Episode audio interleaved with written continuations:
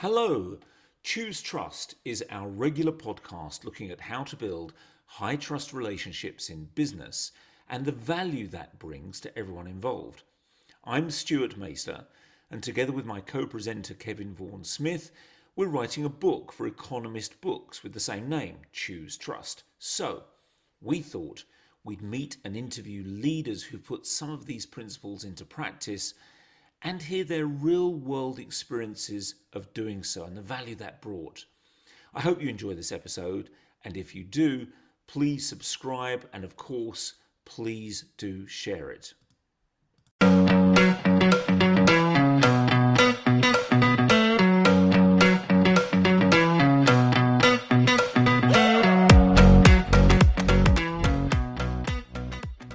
Hello, I'm Stuart Maister and welcome to Choose Trust. Today I'm without my fellow MD Kevin Vaughan Smith, but I am with Greg Craig, the outgoing CEO of one of the UK's biggest construction companies, Skanska. Hello, Greg. Hi, nice Stuart. Uh, now, Greg is steeped in the sector, having worked for Carillion, which is a company that used to be a major player in the UK market but he's actually been with Skanska for 20 years, starting in 2003 as operations director and working his way up to CEO. For those that don't know Skanska, it's the UK business unit of the fifth largest construction company in the world, which has a $16 billion turnover, and it's Swedish in origin, which may come up in the discussion as, as a factor. Let's see. Now, Greg, one of the things that always strikes me is this. I, have done work with Skanska, with you guys, and with others in the construction sector. And the construction sector really depends on critical safety behaviors, getting everything absolutely right, incredible levels of accuracy, cooperation between lots of contractors on, on often huge and very, very complex projects. So there's loads of factors involved, but it's always amazing to me in that context that there are historically such low levels of trust in large parts of the sector, especially infrastructure, in my experience contracts are awarded very transactionally through very formal procurement processes where there is no collaboration. The subcontracts often hired on that basis, and there are low levels of trust between buyers and sellers. I see. Do you, do you agree with me? And if, if you do, why is that? Do you think? Uh, I mean, I've I've certainly seen a lot of exactly what you describe, um, where uh, it is transactional. Uh, and there are, as you say, relatively low levels of, of trust in places. Yeah, um, so that certainly uh, has existed for a long time and still does exist. Um, but actually, there are also other really good examples of probably exactly the opposite uh, highly collaborative behavior, um, and where people choose to really genuinely work together. I love the idea of choosing. The, the, theme of this is choose trust, and it's an intentional thing. Mm. Could you, if you were to look across all the different types of projects that you've been involved with and that Skanska is involved with, can you differentiate between different types of clients as to where it's one rather than the other? Yeah, well, the the main difference in the type of clients is public sector and private sector. Um, obviously, public sector is highly dependent on procurement processes in that they have to follow them uh, and are subject to challenge, uh, which could be a real mess if they haven't followed them. Um, whereas the private sector may well have a process, but they don't actually have to follow it uh, at the end of the day. So it could well be that there is, you know, one person that owns a development company uh, and if he chooses that he's going to go for a particular contractor because he's just uh, really taken a shine to the project director, uh, irrespective of the fact that they might be more expensive, maybe even a little bit longer in time, but he thinks he's going to get the right job, that's his decision. And he doesn't have to follow any procurement rules. So let's look at where it's not true, uh, often in the public sector, for the reasons you've given. Does that, there are great reasons for formal processes. Uh, there's no one's arguing against that. But in that transactional process where there is very formal game playing on both sides, does that result in the best outcome in your experience? Well, let's just jump back a second uh, and explore maybe the procurement process, bear in mind that um, we're often referred to as contractors. So everything that we do is a function of having a contract. And pretty much all of those, you, you've got to win the contract. So it's a competition. So we've we've trained ourselves to compete really highly, and you just got to work out what is it that makes you win. So if someone, uh, so if a customer sets a particular procurement process, uh, you you need to find the way of achieving a win at the end of that process. Um, and that that's really what the, the procurement process forces you to do if you're going to win your future uh, workload. Um, and therefore, over time, uh, you get better and better at uh, working out what is it that's going to make me win. And sometimes that will be some very extensive and detailed scoring mechanisms that customers may have. Um, that you can work out exactly what answers they're looking for. I mean, I've even heard of one. We we weren't involved in this, but there was one where I understand that the uh, the consultants working for the customer actually had a computer program that looked through all of the written answers and they were looking and, for specific words and you got a score against putting specific words into your uh, submission. I mean, how rubbish is that? Um, but that's at the worst end of it. Some of the procurement practices are actually very good uh, and work very well as well. So, so in that situation, I mean, give us an idea of what what kind of money's at stake in some of these projects? What's the range of you know for this kind of process? I, I mean, you're talking everything from I mean, I, I, suppose some form of procurement process. You wouldn't do it for anything less than maybe hundred thousand um, pounds, but anything up to more than a billion pounds uh, of work. Tell me some tell me some stories if you like. I know no names, no pack drill, but where where perhaps people have gone down the other route and the result of that in your experience, uh, uh, where it's been good or bad. Maybe it works, maybe it doesn't. I'd love to know. Um, or, or, where they may have gone the other a route where you've gone for a gig, and um, for the reasons you've said, and it's resulted in a better outcome. Well, well I I think we we've actually been fairly. Uh, fairly good at staying away from our those other contracts, um, where they are just really transactional. Right. Um, Are you brought in though sometimes to to sort the problems out afterwards?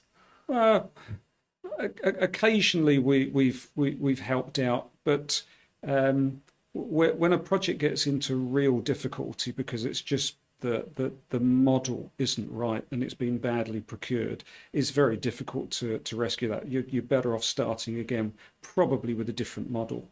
Um, and you mentioned Carillion. Some of the Carillion contracts, in fact, when they restarted up, started up under quite a different model, and quite rightly so. For those that don't uh, know, Carillion was probably was one of the biggest was, ever yeah. uh, companies that went bust, wasn't it, in the UK? So, so, certainly one of the biggest, yeah. yeah. yeah. with massive, complex projects half done all over the country. I presume there were cranes up all over the place that were just, you know, were Carillion project. You know, it's been incredible. Yeah, it, it, it was certainly a very difficult time for staff at Carillion, the customers, and particularly the supply chain, um, and not good for the industry for a large player to go under. That that was a bad day for the industry. Yeah. What has been the legacy of that for the industry in in this area that we're talking about about the looking at the way contracts are awarded? Building trusted relationships rather than just transacting. Has it made any difference? Well, well I think you need to recognise that the construction industry uh, is actually potentially very high risk. Um, in that you know we're usually talking millions uh, all the time. Uh, the margins are pretty small, uh, I would say, um, and therefore the ability to pay for uh, a risk that you've taken on that goes wrong uh, and you shouldn't have taken that on uh, is very difficult uh, to end up paying for that. Uh, and you you you only have to take on two or three risks that you shouldn't have taken on, and you could be in a whole world of trouble.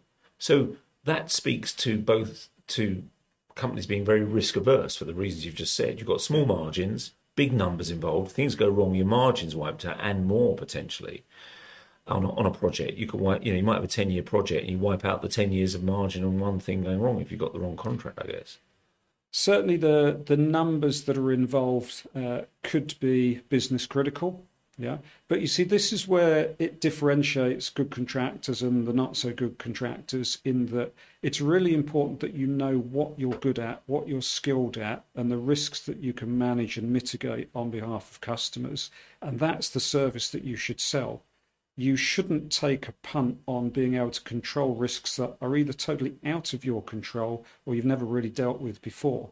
And that's uh, there's a lot of work that goes on in the large contractor, in fact, most contractors, uh, as to uh, the scrutiny of the project that you're about to take on, but also the terms within, within which you're going to take that on. That's really, really important. Nevertheless, I mean, I do a lot of work in this area. We're helping organizations determine what are their strengths and focusing on those so that they have the greatest story to tell to the marketplace. Mm. And it should be a different story from the other guys who do much the same thing.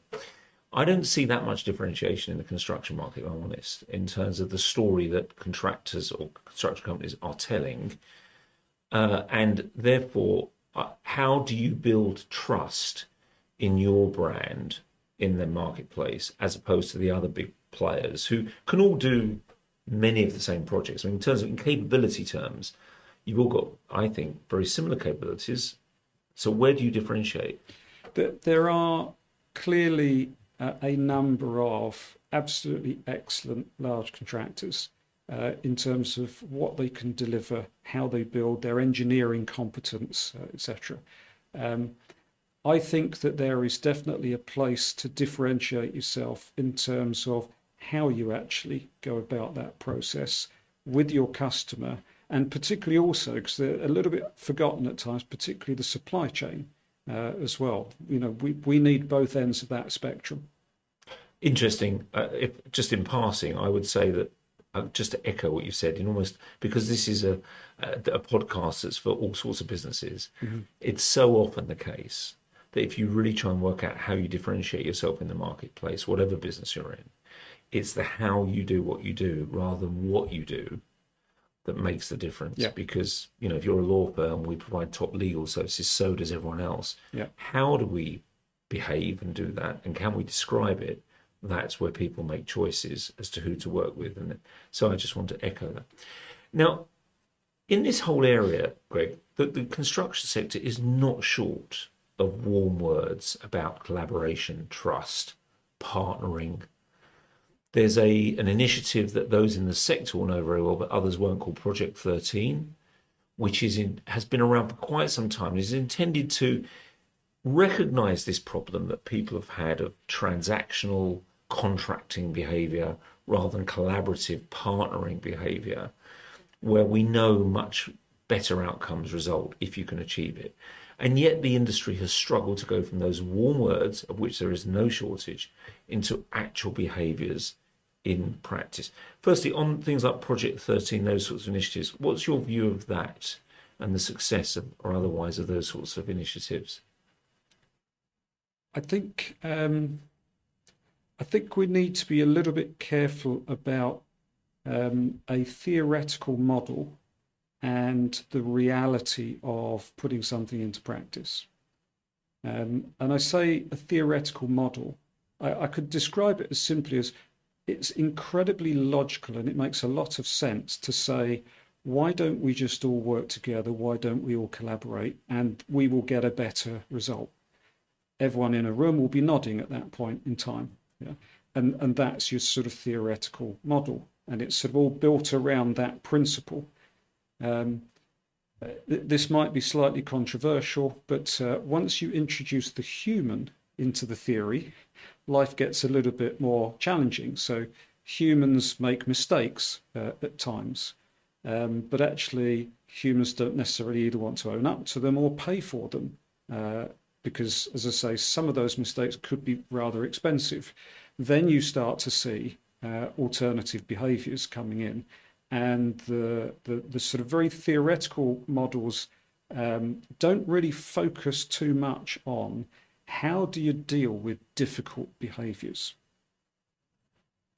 How do you deal with difficult behaviors? in your experience?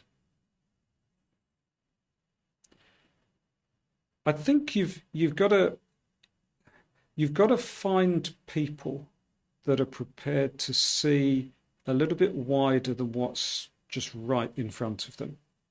Um, so it may well be that you've got an argument of over, let's say, the, the cost of some change. Yeah, uh, and usually the the most the strongest arguments will somewhere be associated with money. Yeah, um, and when you sort of start to push yourself in, into corners, uh, you know, you're just not prepared to give up uh, an extra percent or two on something.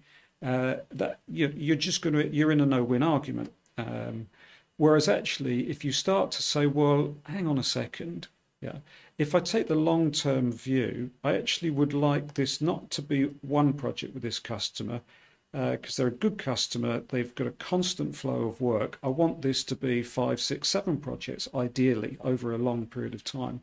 Now you're starting to take a view. In the context of that, what we're arguing over is tiny, actually, for both of us.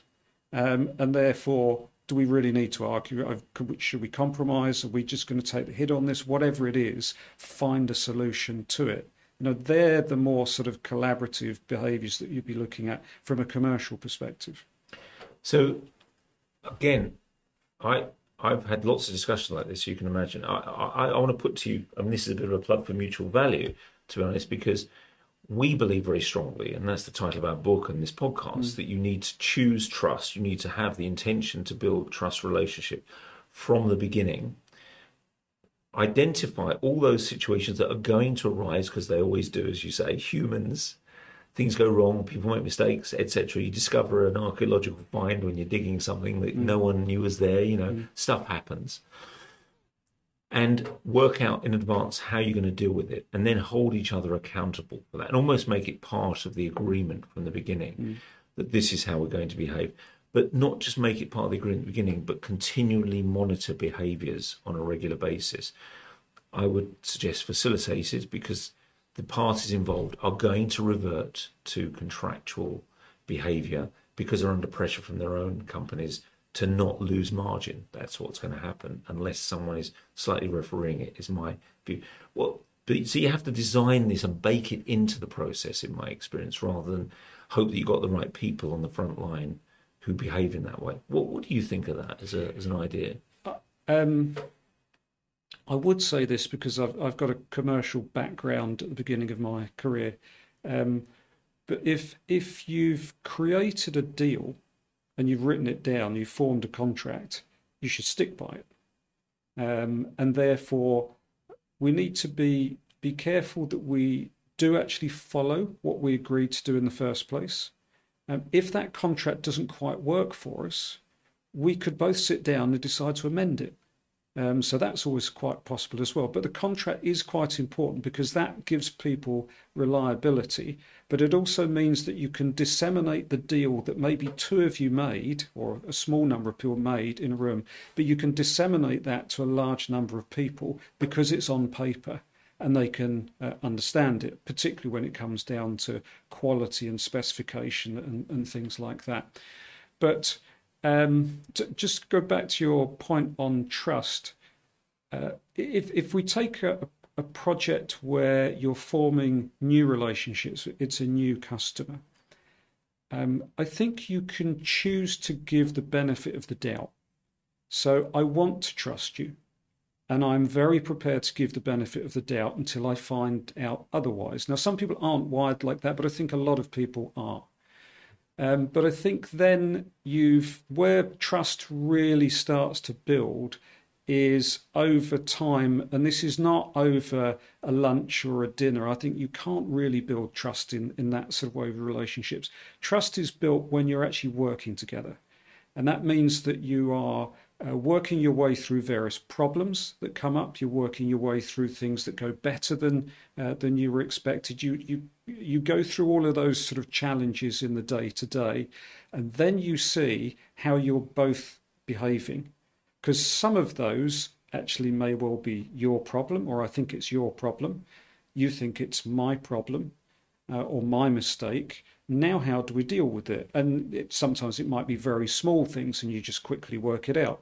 But when it comes to quite a big one, let's say there's there's a big amount of money, uh, you're the customer, and it's now going to blow your budget, and I can't take it on, uh, in my opinion, because uh, actually it, I don't think I'm responsible for that under the contract, and for sure, even if I was, I can't afford it.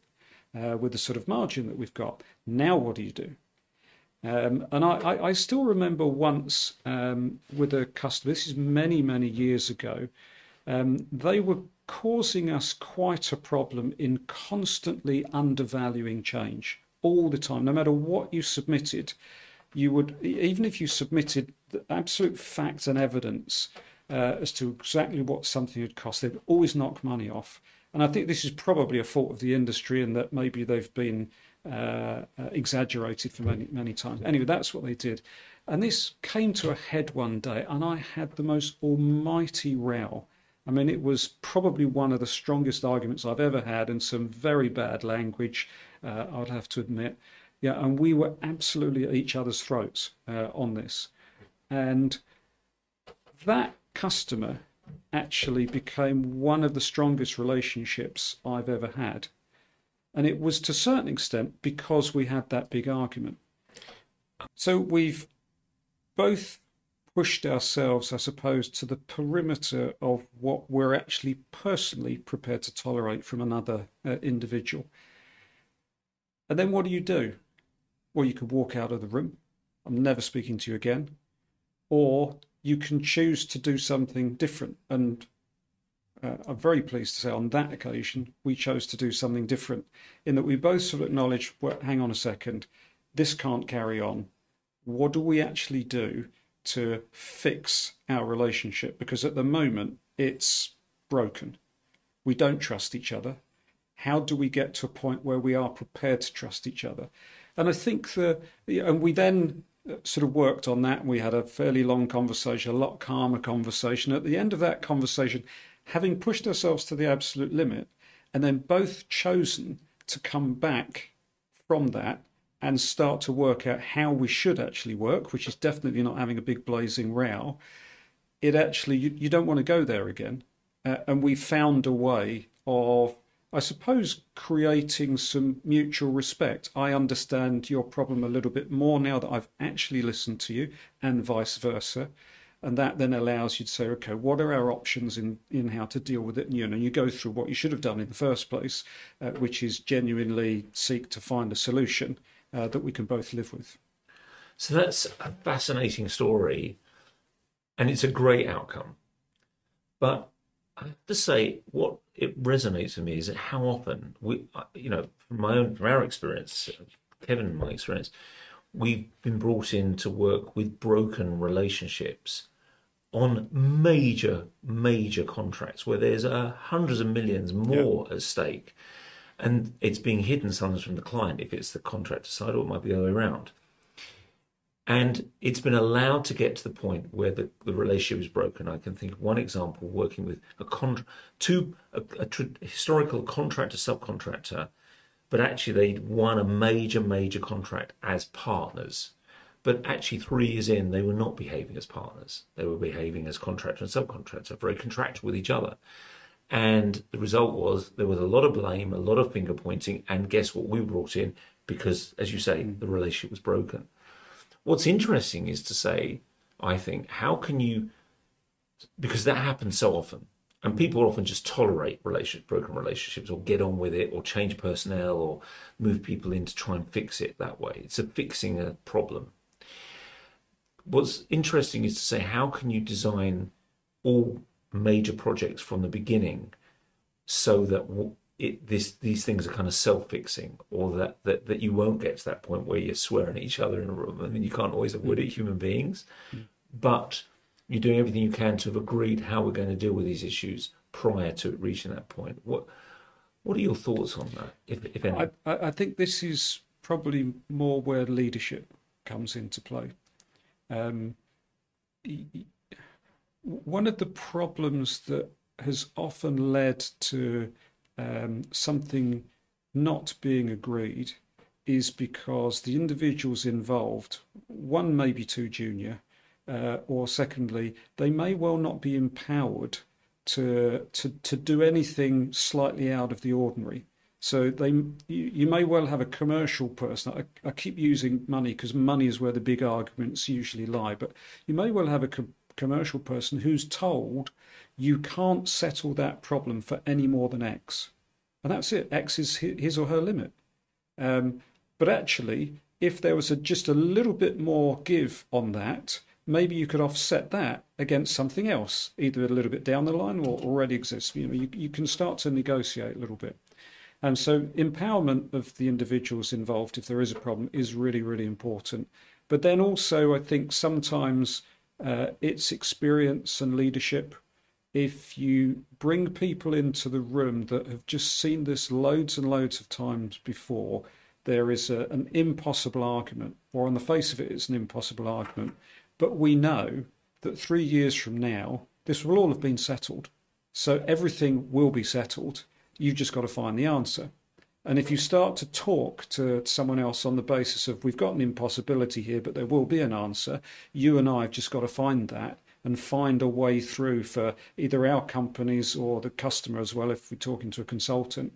Um, once you start to recognize that there is actually an answer that both of us will live with, you'll find it. It might take a little bit of time and it might, might take a lot of negotiation, but you will find it. And along the way, you will um, uh, so long as you're both uh, treating this in the way in which you should, you'll probably form quite a strong relationship with the person that you're negotiating that really difficult situation uh, with. Do you know what, Greg? I'm I often am struck by this when I'm speaking to very senior people, such as yourself. It sounds very easy, and you're probably very good at it, which is why you've become chief executive. I, I can think of many examples where the these kind of words of wisdom come out from senior people, and you know they mean it because they've done it and they've been there mm. and they've got the scars, and that's why they became top top guy because they're good at it.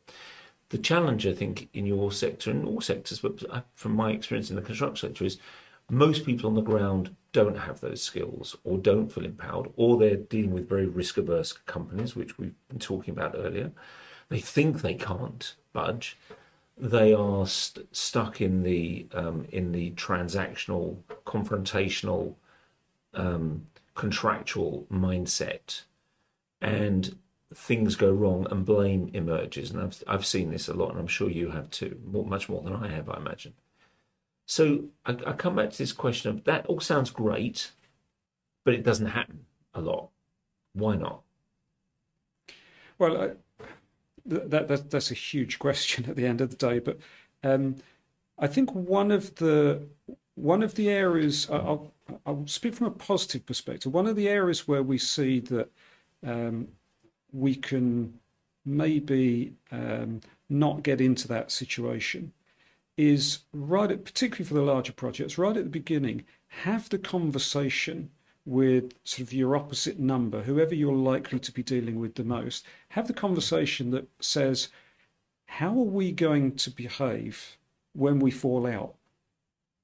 So let's picture that day now, and what are we going to do?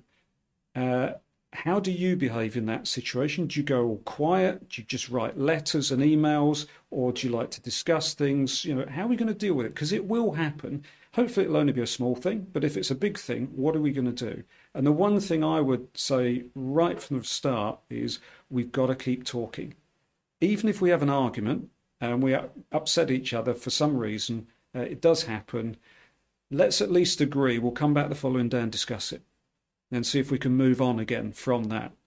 Um, so that pre thinking of the day definitely helps because when you get to one of those days, you can say, Do you remember we had a conversation at the beginning about having a fallout? I think we're having one of those fallouts. and do you remember what we said that we were going to do? Because I'm actually getting a bit annoyed with you, you're getting a bit annoyed with me, or maybe I've run out of my arguments. Uh, this is how we were going to go and deal with it. Let's go and deal with it like that. So there's not much of that goes on, actually. No, do you, not much of what goes on. Not much of people having those conversations. Not, not much of having that pre-conversation. No, exactly. That, Yeah. By the way, that is exactly the stuff that we talk about all the time at the mobilisation stage. Is Yeah. is exactly that. Uh, spending as much time working out what, what you're going to do when things go wrong, the behaviours you're going to demonstrate, and then writing it down uh, as on the technical side. Because guess what? Three years in, it might be a different set of people on the project as well. Exactly. Yeah. And so, whatever you agreed at the beginning verbally has gone out, never existed because it was just verbally agreed at the beginning. So you have to put this stuff in. But that, that in our experience, doesn't happen very much and should do. And, uh, And I'd, I'd have to say the, the other thing that's absolutely key to this, yeah, Yeah. don't get into the wrong deal in the first place. Don't agree to provide services or products that you can't deliver and know full well, uh, or you're not absolutely certain that you can't deliver. Just don't get into those deals. Don't take on risks that um, you know you can't fully manage and mitigate, but you have to take it on if you want this contract. Don't go there.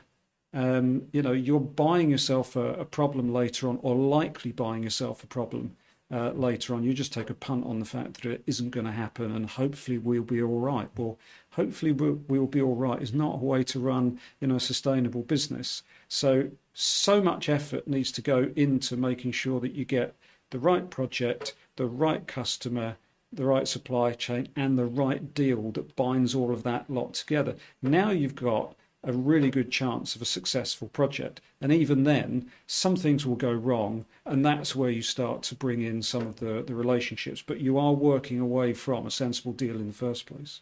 and I'm presuming that goes back to what you said earlier about playing to your own strengths. Yeah, for sure, for sure. And Yeah. we call that sharpening the spear, being really clear on your best customers, where you can bring the best value, and focusing on those. And, and is So that we- something you've done? yeah, we, we we talk about our sweet spots, and a, a few years ago, a number of years ago, we did have to have a good hard look at ourselves. And one of the things that we looked very hard at is what are our sweet spots? Yeah, where is the fact and evidence for us uh, that we can say for those sectors and these types of projects, we know for a fact that we can deliver it to customers that will be very satisfied and we can make the right return out of those projects. And sometimes it's it's a little bit of detail, so it wouldn't just be a commercial office block. It would be a commercial office block that probably is this sort of size. It's in a particular region. It's under a certain type of contracts. There'll be some detail uh, behind it as well, but we know very clearly what our sweet spots are, and they are the places that we choose to work. That's really powerful. I, I can just dig a bit on that. So, what has been the result of following that strategy? Because, as I say, we call this sharpening the spear, and I think I think a lot of organisations, I'm thinking professional service firms as well, could really follow that model. Not not bidding for everything, but really, we call it spear fishing rather than net fishing. It's um, it's not the easiest thing to follow because when uh, uh, someone at the early stage brings in a, a nice shiny project, could be a really nice big one, um, to then turn around to them and say that's not in accordance with our heat map. Our heat map is the document that sets out all of the detail behind the sweet spots. That's not in accordance with our heat map. So unless there's a very good reason to do it, we're not doing that because we don't need to. Um, that can be quite difficult to turn something down. But if you do turn something down that isn't something in your sweet spots, you'll end up where we are now, which is certainly in the upper quartile of operating margins for large contractors.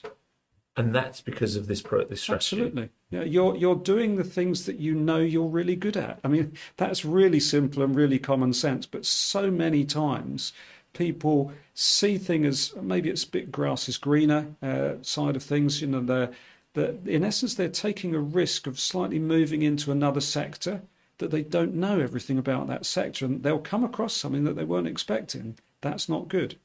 And do, do you do you become better known in those sweet spot areas as of being course. if they're doing this kind of projects? Skanska the guys because they really know this thing. I, I I mean, I, I tell our customers openly that this is what we have. These are our sweet spots. You know, it's quite a good discussion to say, look, we know that we operate really well if the form of contract looks like this or that.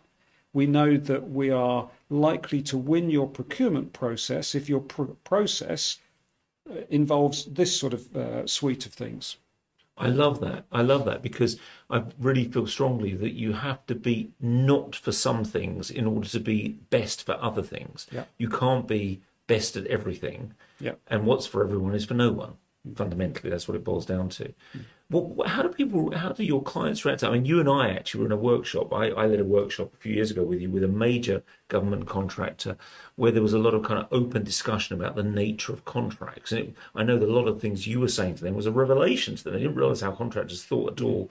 And I suspect there were some things the other way around too, although I'm sure you, you know, and that was an interesting kind of open conversation. How do your clients react when you say that to them? What's what's what? How does that work for you?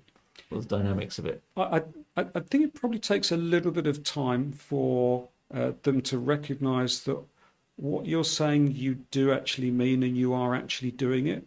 So when you turn around to a customer, let's say quite a large customer that has various different types of work, uh, and to turn around to a customer and say, look, we're not going to bid that one because it, it doesn't quite fit the, the best way of us working. So if it's okay with you, we're, we're going to just be honest at the front. We're not going to kid you. Uh, we're just not going to do that one. Uh, and nine times out of ten, the customer is very uh, pleased that you've actually just told them the truth. It's a little bit like kidding yourself that when a customer asks you to comment on their hundred million pound budget, the, the main thing they want to hear is that yes, it can be done for 100 million. When you've worked it out and it's 110, it's not the best message uh, to them, and you're probably not going to win it.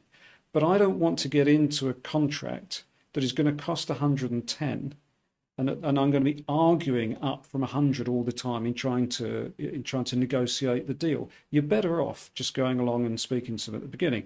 And I think we've got now because it takes a little bit of time for people to realize that's what you do. I think we've now got a, uh, a, a, reputation of we just are quite honest about things. There's no point getting into something where you're kidding someone else that this is different to what it actually is. In that discussion, Greg, you've addressed two of the key dimensions of trust that we describe. The first is, and I think it almost is the foundational thing, is clarity. So you've been really clear you're clear with the customer, you're communicating with them why you are or are not bidding mm. for their contract. That's a very powerful foundation for trust. And then you've exhibited the behaviors of honesty, one of the five key behaviors that we've called out as the characteristics of a high trust. Now, it, it, the third uh, dimension uh, clarity, character, and then its capability, the third part, which one can get into. But you've got obviously very powerful capability in the areas where you're clear about, and that's also what you're saying, which is we're only going for the things where we are highly capable, and we know we're highly capable. You, but uh, and if I might interrupt, yeah, um, I, I, would also draw this back to you said earlier on. Um, or you, you were asking the question about contractors differentiating themselves one of the areas that um, allows us probably to um, promote this type of uh, approach to customers is we are actually a very values based organization. So our values are incredibly important to us. So one of those being transparency, uh, so ethically transparent. Um, and when you're when you spend time with uh, certainly your colleagues and people within the organization talking about values. We do ethical dilemmas all the time. You start to get a feel for actually how we should behave within this organization, and that sort of cascades down a, a reasonable way. Um, but also when you start to talk to your customers about the fact that we're values driven. So I think that within the trust situation, it's important to say to the customer that I know, let's say you get yourself into a situation where we're really up against time, customer. Uh, it doesn't really matter whose fault it is, but we're really up against time. This customer really needs his project uh, on a given date. And I would say to him, we will work incredibly hard uh, to achieve that for you. However, we do have some priorities that might cut across that. So if we come across a safety incident, uh, that let's say it's the day of handover or the day before of handover, safety will always come first. Uh, so we have some priorities that are just going to blow your priorities out the water. Unfortunately, we just be honest about that. So, uh, and that again comes from a sort of values driven. I think most contractors uh, would would agree with that one. So there are some things that uh, are actually just more important. You've got onto a big issue, um, which uh, let's deal with quickly because we're towards the end of our discussion, which is of culture. Yeah. And the, the theme of this discussion is trust. How important is the culture of your organisation, which you've described as being values based? And values are the underpinning of culture. It's the way we do things. Mm-hmm. Culture is the way we do things, not what we do. It's how we do it. Mm-hmm. And the values should be defining that. How and you're a Swedish firm too, and I, I, just want you to perhaps, if you if it's relevant, reflect on that as part of this this answer. Um, uh, how important that is in terms of your ability to build trust and maybe trust your clients in this in, and other contractors, subcontractors, and so on in this in this context. Um, let, let me deal with the Swedish part. It, that is a benefit to us. Um, the Swedish culture is naturally a very values based culture. Um, and what that really does for you, it creates a platform where it's sort of expected that you will think about things from a values perspective first. So earlier on, where I said you you can get into problems if people aren't empowered to do things in a certain way, in knowing that we're values based, people talking about values, everyone's empowered uh, to to think about values first, and so that that's a really good platform for everyone to work away from. Um, I think the, the the culture of the organisation has got to sit firmly at the top, um, and it, it, it's really important that the um, ethos, beliefs, the way in which we go about things um, is very, very well understood, but it's backed up constantly in terms of what you actually do. Um, and that's when it comes to some of the difficult stuff. So, um, maybe one of the most difficult things we had to deal with in recent times was the pandemic. So, how the different contractors behaved during the pandemic, I think, set some apart in terms of their uh, their culture. Uh, our um, we said right at the beginning, I, I, remember, I think it was on one of the live briefings that I did, um, I was quite honest, we don't know uh, how we're going to tackle the pandemic yet. We're working it out. We're, we're working all sorts of hours, going through all sorts of quite scary uh, optioneering um, and scenario planning.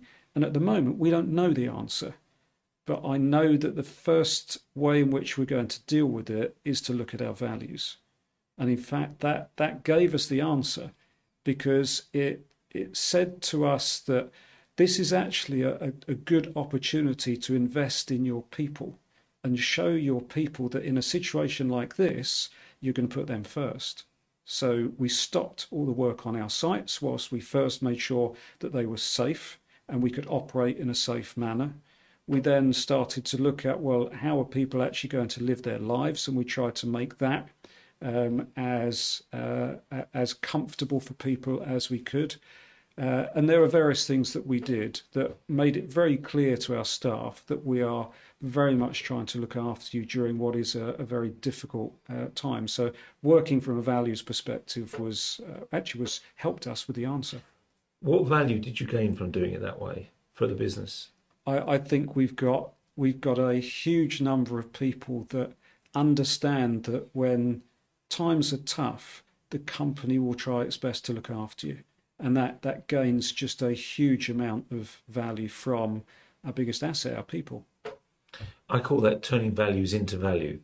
Yeah, if you're acting yeah. on your values, yeah, that's a fair way of putting it. You create real value, and you could probably put numbers if you chose to. You maybe you have done put numbers against that in terms of productivity, engagement, mm. retention, mm. recruitment, all those big merit metrics you look at a lot. I'm sure benefit from what you've just described. I, am absolutely. I, I, mean, one of the things that is is quite interesting. Not all of uh, the main contractors did it like we did, um, and maybe they were in a difficult financial situation. They had to to take some harder decisions.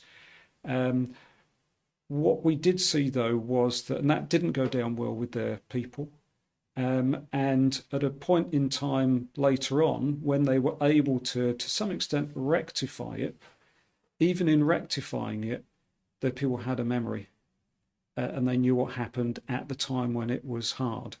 Um, so the, there is actually a long memory uh, in your staff as well. You should never forget that. I think that's a great thought. And we did a webinar, and I've just in passing, very early in the pandemic, Mutual Value did a webinar in which we said the story you write now is the one that people will remember. So how are you going to behave right now? Because this is the story you're writing of the future. Whatever you said up to this point, you're rewriting history. I agree. And it was true, and you've obviously done it in the right way. Greg, listen, you're the outgoing CEO. You're retiring as CEO. In fact, you tell me you're retiring full stop. What? What? I mean, as you look back on your tenure as CEO of Skanska, what what what are your reflections on that? Your thoughts on that? Wow, that's uh, tw- 20 years of experiences. Um, I, I mean, I've had the most incredible fun. Um, I've been fortunate enough to work in different parts of Skanska, so I've learned so much. Uh, during that, I came up through the building industry, but I looked after the civil engineering side and various other things. So I've had a huge amount of fun. Um, the thing that has just become more and more obvious uh, as I've gone through my career is just quite how important the team is. Uh, everything we do in the construction industry, in some way, is a function of a team. And quite often we're changing those teams from one project to another or one initiative to another. Um, and for a start off, you need to have a complete team. Uh, just having one member missing in your team is a drain on the team. So at least have a complete team, and then it's about exactly who is within that team. But um, I, I mean, I think I've achieved quite a lot, but actually I couldn't have achieved any of that without the team. So the the team has achieved it, you know, and it's it's really really enjoyable to work with other people, ideally diverse people, that you know you can have arguments with, um, and they they allow you to have arguments with them. Um, and then you always end up in a better place than where you started off. So uh, it's just been a lot of fun. And a big challenge ahead now that you're retiring, would you, want to say a bit about that? Because that's a biggie, isn't it? Well, I'm going into another a, a team situation. So I'm going to be uh, uh, on a 70 uh, foot racing yacht with 20 people. It's a stripped out racing boat, there's no heating. Uh, we're going to be going over the North Pacific trying to win a race uh, of going around the world. Um, so it's actually I'm hoping that I can bring some of my learnings from uh, teams and how to form and uh, really get teams performing well. Try and put it into that situation as well, uh, and again, ho- hopefully have huge amounts of fun. I'm sure you will, and there'll be a lot of collaboration in and, that situation, and the odd beer occasionally. One or two beers, I think that part. Of it. Greg, thank you, Greg Craig, uh, outgoing CEO of Skanska. Thank you so much for your time. Really Pleasure. appreciate it. Really Pleasure. appreciate it.